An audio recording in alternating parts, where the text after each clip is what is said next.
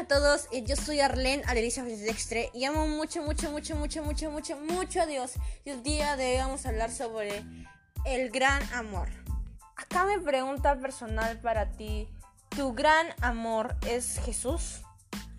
Porque no sé si tú estás casado, estás en una relación o estás soltero, pero en todas esas áreas de tu vida debes darte cuenta que el gran amor para ti debe ser Jesús porque Él te dio la mayor prueba de amor, que fue morir en una cruz por ti. Nadie, pues, ha dado su vida por ti sabiendo cuánto le ibas a fallar, qué infiel ibas a ser. Porque Jesucristo conoce pues todo de ti, conoce tus errores, conoce tus pensamientos, sean los buenos, sean los malos, conoce cada acción y cada intención. Y si la persona que amas conociera esa parte de ti, ¿crees que moriría por ti? Pues Jesucristo, a pesar de conocer todas esas cosas de ti, decidió morir por ti en una cruz y botar hasta la última gota de sangre.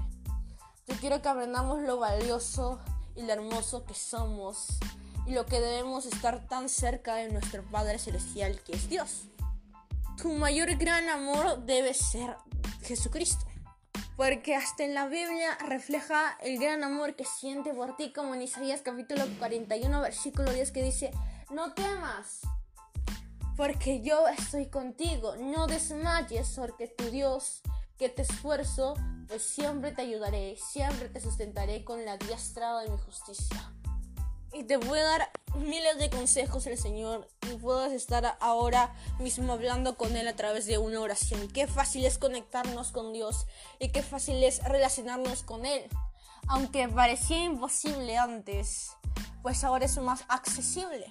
Porque la muerte de su Hijo, la muerte de Jesucristo, hizo que podamos conectarnos con Dios más fácilmente que aún en tu ansiedad, en tu preocupación, Dios te dice en Filipenses capítulo 4, versículos 6 al 7, que dice, no se inquieten por nada, más bien en toda ocasión con oración y ruego presenten sus peticiones a Dios y denle gracias y la paz de Dios que sobrepasa todo entendimiento cuidará sus corazones y sus pensamientos en Cristo Jesús.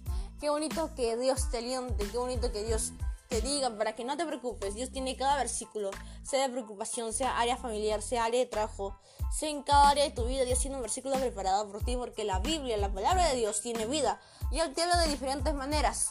Puedes leer un versículo eh, en este tiempo, pero pasando dos años puedes volver a leer ese mismo versículo y darle otro significado porque la palabra tiene vida y Dios te habla de diversas maneras.